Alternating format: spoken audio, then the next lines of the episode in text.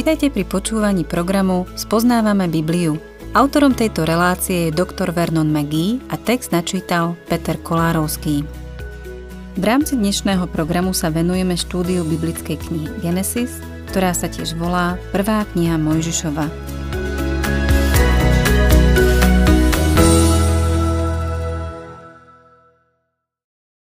Milí poslucháči, kniha Genesis je jednou z dvoch dôležitých a kľúčových kníh Biblie. Kniha Genesis otvára starú zmluvu a Matúšovo evanjelium otvára novú zmluvu. Obe knihy sú kľúčom k pochopeniu písma.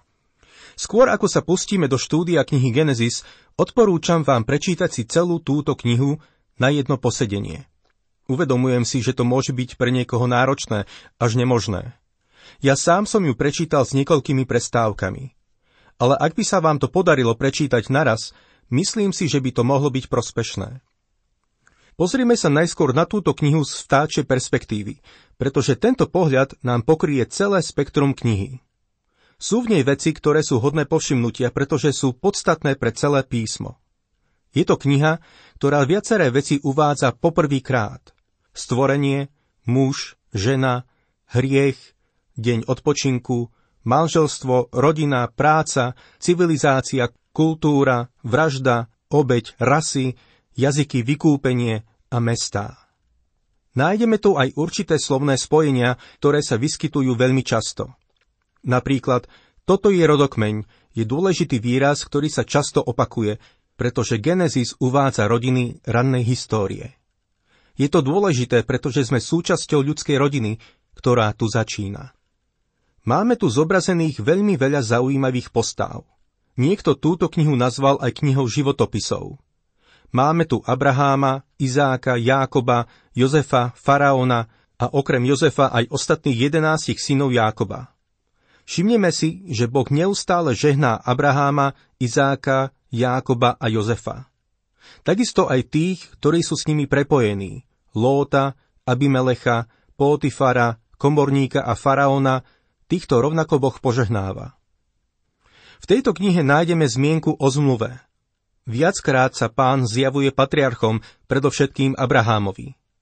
Oltáre postavené na Božiu slávu zastávajú významné miesto. Stretneme sa so žiarlivosťou medzi rodinnými príslušníkmi v domácnosti.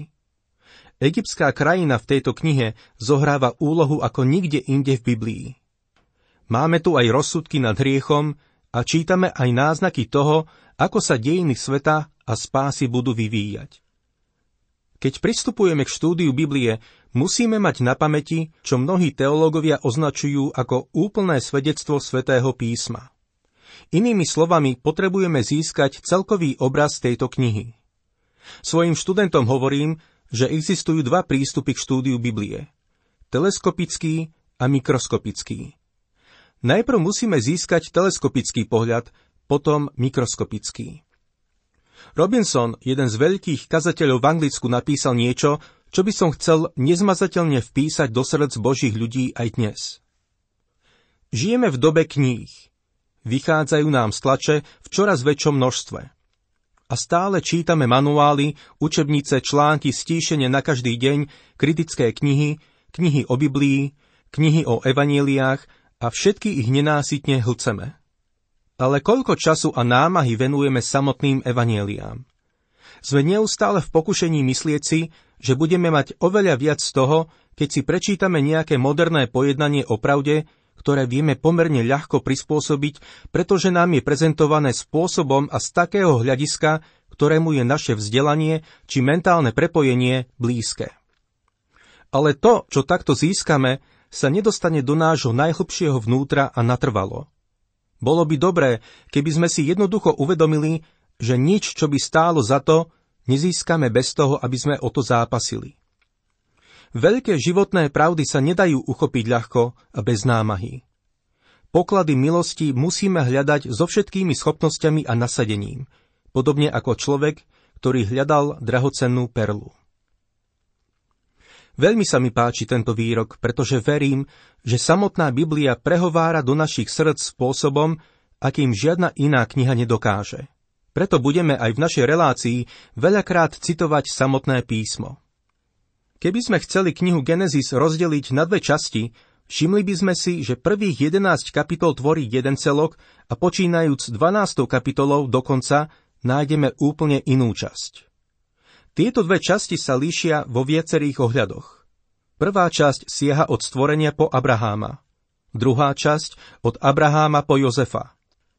Prvá časť sa zaoberá hlavnými témami, ktoré zamestnávajú mysliteľov aj dnes. Stvorenie, pád, potopa, babylonská väža. Druhá časť sa týka známych postáv. Máme tu Abraháma, muža viery, Izáka, jeho milovaného syna, Jákoba, vyvoleného a trestaného syna a Jozefa s jeho utrpením a slávou. Aj keď toto je hlavné delenie knihy, je tu ešte jedno výraznejšie delenie. Týka sa času. Prvých 11 kapitol pokrýva časové rozpätie najmenej 2000 rokov, vlastne vyše 2000 rokov. Mám pocit, že je bezpečné povedať, že môžu pokrývať niekoľko 100 000 rokov. Verím, že táto prvá časť knihy Genesis môže pokrývať akékoľvek obdobie minulosti, ktoré by ste chceli napasovať na vašu konkrétnu teóriu a asi by sa vám to aj tak nepodarilo. Vieme teda, že prvých 11 kapitol pokrýva minimálne 2000 rokov, a druhá časť, pozostávajúca z 39 kapitol, pokrýva iba 350 rokov. V skutočnosti Biblia od 12. kapitoly Genesis naprieč celou starou zmluvou až po koniec novej zmluvy pokrýva len 2000 rokov. Preto z časového hľadiska sa po prvých 11 kapitolách Genesis nachádzame v polovici Biblie. Našej mysli a srdcu by malo byť zrejmé, že Boh mal nejaký jednoznačný dôvod, prečo nám zanechal túto prvú časť? Myslíte si, že Boh kladie dôraz na prvú časť alebo na zvyšok Biblie? Nie je evidentné, že dôraz kladie na tú druhú časť? Tá prvá časť sa týka vesmíru a stvorenia, ale tá druhá sa zaoberá človekom, národmi a osobou Pána Ježiša Krista. Boh sa viac zaujímal o Abraháma, než o celý vesmír. A rovnako sa zaujíma viac o teba, a prisudzuje ti väčšiu hodnotu ako celému hmotnému svetu. Použijem ešte jednu ilustráciu. Keď sa pozrieme na 4 novozmluvné evanjeliá, z 89 kapitol len 4 pokrývajú prvých 30 rokov života Pána Ježiša, zatiaľ čo 85 kapitol pokrýva jeho posledné 3 roky života a 27 kapitol pokrýva jeho posledných 8 dní života. Na čo Duch Boží kladí dôraz? Som si istý, že budete so mnou súhlasiť, že na posledných 8 dní, na ktoré sa vzťahuje 27 kapitol. A o čo ide? Ide o smrť, pohreb a vzkriesenie Pána Ježiša Krista. To je tá najdôležitejšia časť evanjelií. Inými slovami, Pán Boh nám dal evanjeliá, aby sme mohli uveriť, že Kristus zomrel za naše hriechy a bol vzkriesený pre naše ospravedlnenie. To je to podstatné. To je tá najdôležitejšia pravda. Dá sa povedať, že prvých 11 kapitol Genesis je len úvodom do Biblie a my sa na ne aj musíme takto pozerať. To neznamená, že cez ne preletíme. Strávime pri nich dosť času. Genesis je knihou zárodku, v ktorej nachádzame počiatok, zdroj a zrod všetkého. Je ako púčik nádhernej ruže, ktorá sa roztvára do zvyšku písma. Pravda je skrytá vo forme zárodku. Jedno z najlepších delení knihy Genesis, za kým som sa stretol, je podľa rodokmeňov, čiže podľa pokolení. Na úvod sa stretávame s pokolením neba a zeme. Nasleduje Adamovo pokolenie, potom Noáchovo, Noáchových synov, ďalej tu máme pokolenie Šémových synov, Terachovo pokolenie, Izmaelovo pokolenie, Izákovo, Ezávovo a nakoniec Jákobovo pokolenie. Všetky tieto pokolenia nachádzame v knihe Genesis. Je to kniha rodín. Genesis je úžasná kniha a pomôže nám, keď sa na ňu budeme dívať z tohto hľadiska. Otvorme si teda knihu Genesis, 1. kapitolu a budem čítať 1. verš. Na počiatku stvoril Boh nebo a zem. Toto je jeden z najvýznamnejších výrokov celej histórie. No napriek tomu je zrejmé, že ide o výrok, ktorý je dodnes stále spochybňovaný. Myslím si, že tento verš zahrňuje v podstate všetko, čo o samotnom stvorení máme. s výnimkou stvorenia človeka a rôznych druhov zvierat, ako neskôr uvidíme v knihe Genesis. Ale toto je v zásade celý príbeh stvorenia a pripúšťam, že je to naozaj veľmi krátky príbeh. Boh nám podľa všetkého zanechal skrátené vydanie svojho stvoriteľského scenára. Vynára sa otázka, čo mal presne na mysli, keď nám dal túto konkrétnu časť? Aký bol zámer autora? Bol jeho zámer učiť geológiu? V tejto otázke jestvuje veľa sporov a nezhôd. Pred nejakým časom tu v Kalifornii hlasovali niektoré vzdelávacie inštitúcie o začlenení tzv. Teórie stvorenia do učebných osnov a učebníc. Nemôžem povedať, že ma to teší. Niekto by možno namietal, že by ma to malo tešiť, lebo ide o krok správnym smerom. No toto sú dôvody, pre ktoré z toho nie som nadšený.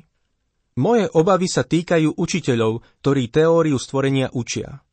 Nemáme dostatok učiteľov, ktorí by sa opierali o kresťanské a biblické základy, aby tento predmet vedeli vhodne vyučovať. V štátnych školách je veľmi málo učiteľov, ktorí by boli skutočne pripravení biblicky vyučovať príbeh o stvorení. Istý doktor Ralph Girard, profesor biológie a dekan na jednej kalifornskej univerzite, podľa jedného článku v tlači vyhlásil, že teória stvorenia má asi taký význam, ako učenie o bocianoch, ktoré prinášajú malé deti. Nadhodil otázku, či by výučba o rozmnožovaní druhov mala spomenúť aj teóriu o bocianoch.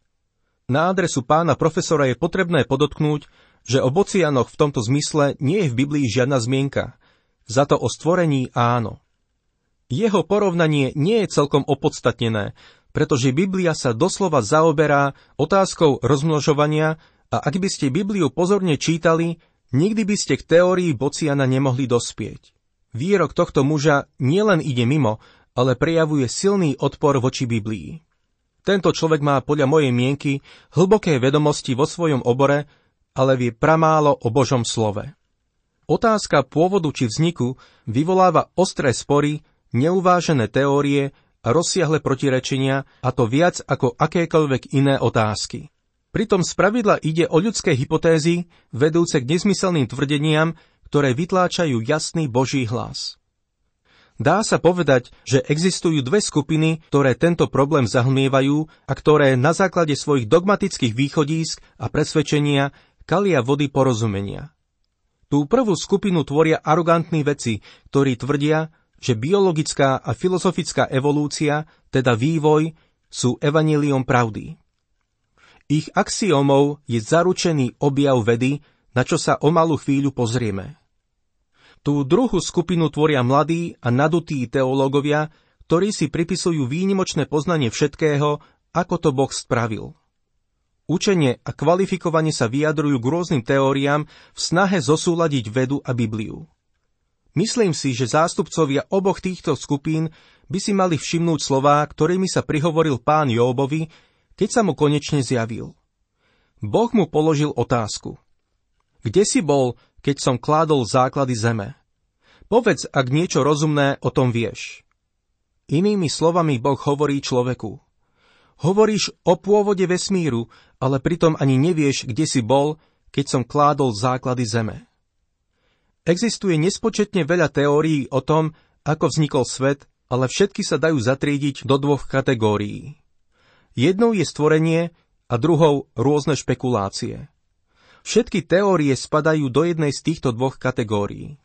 Evolučná teória dnes pozostáva z mnohých rôznych teórií a niektorí spomedzi najuznávanejších vedcov minulosti, ako aj súčasnosti, ju odmietajú. Nemôžeme teda evolučnú teóriu považovať za vedeckú v takom zmysle, ako matematický príklad 2 + 2 = 4. Potom tu máme biblickú správu o stvorení v Genesis 1, ktorá sa musí prijať vierou. Je skutočne pozoruhodné, že Boh to tak spravil. Že viera je jediný spôsob, akým môžeme správu Božieho slova prijať. Všimnime si, čo píše písateľ listu Hebrejom. Viera je podstatou toho, v čo dúfame, a zdôvodnením toho, čo nevidíme, lebo pre ňu získali predkovia dobré svedectvo. Vo viere chápeme, že Božie slovo stvárnilo svet tak, že z neviditeľného povstalo viditeľné. Dodnes zostáva táto veľká otázka. Ako mohlo niečo vzniknúť z ničoho? K odpovedi sa dá dopracovať buď vierou, alebo špekuláciou. A špekulácia je sama o sebe nevedecká. Pozrime sa teda na zopár teórií pôvodu. Podľa niektorých by sme mali prijať vedecky podloženú odpoveď. No otázka je, čo je to tá vedecky podložená odpoveď? Akú vedu máme na mysli? V roku 1806 profesor Lyell z francúzskeho inštitútu napočítal najmenej 80 teórií z oblasti geológie, ktoré odporovali písmu, no dnes už žiadna z tých teórií neplatí. Myslím si, že písateľ knihy Genesis, ktorého si Pán Boh použil, by sa dnes pousmial nad všetkým rozruchom okolo príbehu stvorenia, pretože ho nepísal s úmyslom podať vedeckú správu. Pavol nám objasňuje zámer celého písma takto. Celé písmo je Bohom vnuknuté a užitočné na učenie, karhanie, nápravu a výchovu v spravodlivosti, aby Boží človek bol dokonalý a pripravený na každé dobré dielo. Písmo nám je teda dané pre tento účel – učiť v spravodlivosti. Jeho cieľom nie je vyučovať geológiu či biológiu. Bolo napísané, aby nám ukázalo postoj človeka k Bohu a Božie požiadavky na človeka, ktoré musí urobiť preto, aby bol zachránený. Môžete si to napísať aj ako nadpis pre prvú časť knihy Genesis. Čo musím urobiť, aby som bol zachránený? Dovoľte mi jednu otázku. Ak by Boh dal spísať vedecké pojednanie o stvorení, koľko ľudí Mojžišovej doby by mu rozumelo? Koľko ľudí v našej dobe by ho pochopilo? Musíme mať na pamäti, že Biblia nebola napísaná len pre učených profesorov, ale aj pre jednoduchých ľudí každého veku a v každej krajine. Ak by bola napísaná vedeckým jazykom Mojžišovej doby, bola by zaiste odmietnutá. Ľudia preto prišli s viacerými riešeniami k otázke vzniku sveta. Jedným z nich je, že všetko je ilúzia. No, to je určite v rozpore s faktami, nie? Napriek tomu sa nájdu ľudia, ktorí sa držia tejto teórie. Ďalší veria, že svet vznikol spontánne z ničoho. Svojím spôsobom toto učí aj Biblia, aj keď ide ďalej a hovorí, že to Boh prehovoril do existencie. Stvoril ju. Podľa ďalšieho názoru, svet nemá žiaden pôvod a bol tu večne. Štvrtý pohľad je, že bol stvorený a to vedie k mnohým rôznym teóriám, ktorých sa ľudia držia v snahe vysvetliť pôvod vesmíru. Mám pred sebou niekoľko týchto teórií, s ktorými ľudstvo prišlo v priebehu dejín. Doktor Harlow Shapley, bývalý riaditeľ Harvardského observatória, poznamenal, že sa ešte stále nachádzame v priepasnej nevedomosti o svete, v ktorom žijeme. Podľa neho sme pokročili len veľmi málo v pomere k úplnému možnému poznaniu, ktoré ďaleko presahuje úroveň poznania, dosiahnutého živočíchmi svojou dlhodobou skúsenosťou. Už sa v noci nebojíme divného vrzgania a ani nie sme úplne poverčiví v súvislosti s mŕtvými. Za mnohých okolností sme statočne racionálni. Napriek tomu sme si vedomí toho, koľko z toho neznámeho presahuje to, čo vieme. Inými slovami, sme ešte stále v absolútnej tme, keď ide o pôvod tejto zeme, na ktorej žijeme.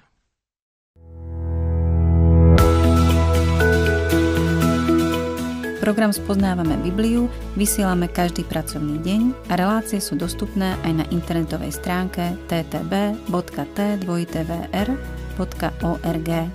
Ak sa vám program páči, chceli by ste nám nechať nejaký odkaz alebo by ste tento program radi odporúčili ďalším, navštívte facebookovú stránku Spoznávame Bibliu alebo nám napíšte na e-mailovú adresu spoznavame.bibliu@gmail.com.